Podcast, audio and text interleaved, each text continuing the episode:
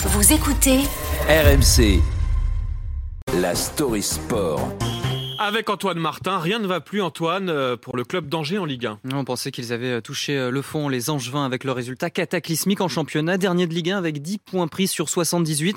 Mais le club creuse encore avec la phrase choquante du coach Abdel Boisama ce week-end avant la défaite 5-0 à Montpellier en causerie d'avant-match pour justifier la titularisation d'Ilias Chetty, un défenseur a reconnu, qui a reconnu des attouchements sur une femme en boîte de nuit. Il a déclaré Ceci, c'est pas méchant, on a tous déjà touché des filles.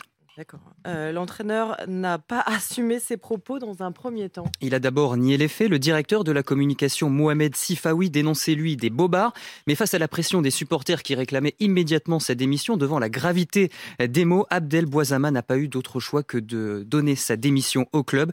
Des propos intolérables pour Charles Diers, ancien joueur du SCO, aujourd'hui adjoint à la mairie d'Angers souvent on dit ce qui se passe dans le vestiaire reste dans le vestiaire, mais bon là ça devait être, enfin ça devait, c'est tellement trop gros que les joueurs avaient besoin de l'extérioriser sur le rôle de l'éducateur, sur euh, sur la responsabilité. Alors moi il y a malgré tout un devoir d'exemplarité dans le monde dans lequel on vit aujourd'hui, c'est des propos qui ne peuvent plus être banalisés de la sorte. Et alors qu'en disent euh, les supporters surtout? Bah, ils sont euh, très tristes pour les résultats, très affectés, mais pas vraiment surpris par un énième dérapage d'un membre du club.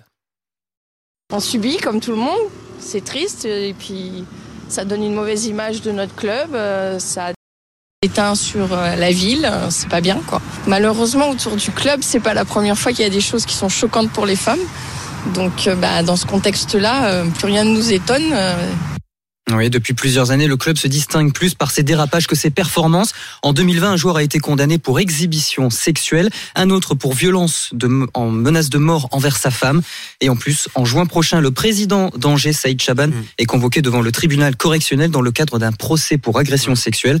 Angers coule sur et en dehors du terrain. Voilà, bien plus grave ce qui se passe. Euh, voilà que, des mauvais résultats sportifs, bien plus grave ce qui se passe en dehors du terrain et à l'intérieur du club d'Angers. C'était important de le dénoncer ce matin. Merci beaucoup.